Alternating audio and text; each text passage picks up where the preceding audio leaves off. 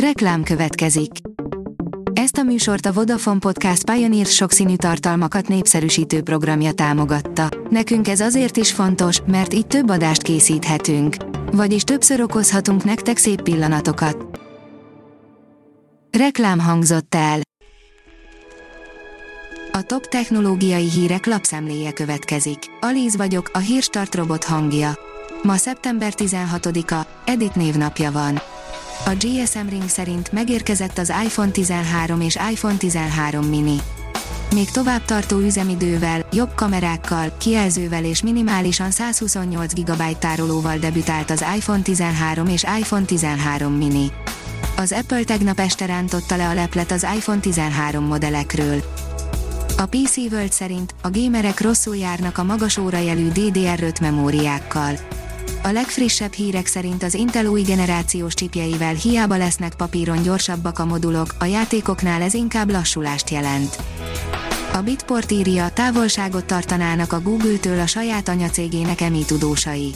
A DeepMind vezetői állítólag évek óta igyekeznek formálisan is függetlenedni a befektetői érdekektől, és azt próbálják elérni, hogy az EMI technológiákat ne ellenőrizhessék átláthatatlan módon piaci vállalkozások. Ősi faragványokat találtak a sivatagban, írja a 24.hu. Egy új vizsgálat alapján a Szaúd-Arábiában feltárt alkotások a véltnél is ősibbek. A tudás.hu szerint a gyapjas mamutot akarja életre kelteni egy amerikai genetikai vállalat. Hat éven belül megszülethet az első elefánt-mamut hibrid, ha sikerül egy amerikai genetikai vállalat 15 millió dolláros projektje. A tudósok a The Guardian-ben ismertetett kutatás szerint valójában elefántmamut hibridet akarnak létrehozni.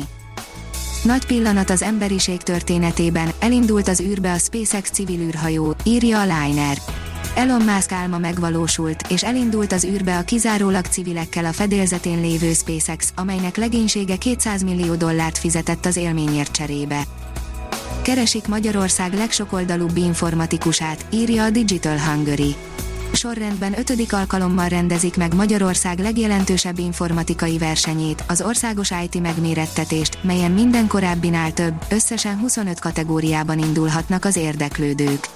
A szervezők számos újítással is készültek az idei kiírásra, hiszen először lesz csapatkategória, de kiosztják a legjobb női játékos díját is. A Colore teszi fel a kérdést, gyerekeknek nem ajánlott, idős betegeknek annál inkább. Az éremnek két oldala van.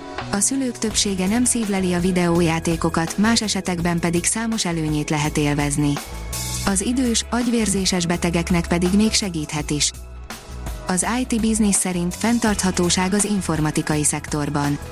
Az internet okozta környezeti terhelés csökkentése kihívást jelent az informatikai szektorban is, a fenntarthatóság kérdésköre az egyik legfontosabb prioritás lehet a következő években a szektor számára, olvasható az Integral Vision közleményében.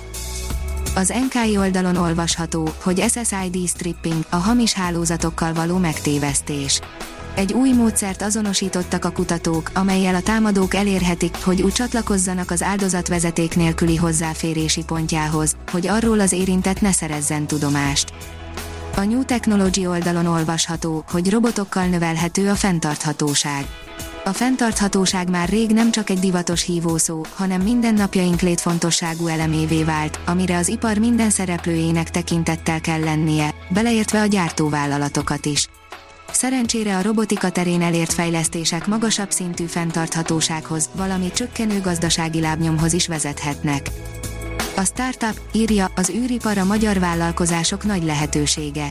Súlytalannak érzed magad, ha felveszel egy kényelmes sportcipőt. Gondoltál már palacsintasütés közben astronautákra? Vagy arra, hogy a ceruzáról hegyezés során lehulló forgács miatt használnak az űrhajókban betétes tollakat?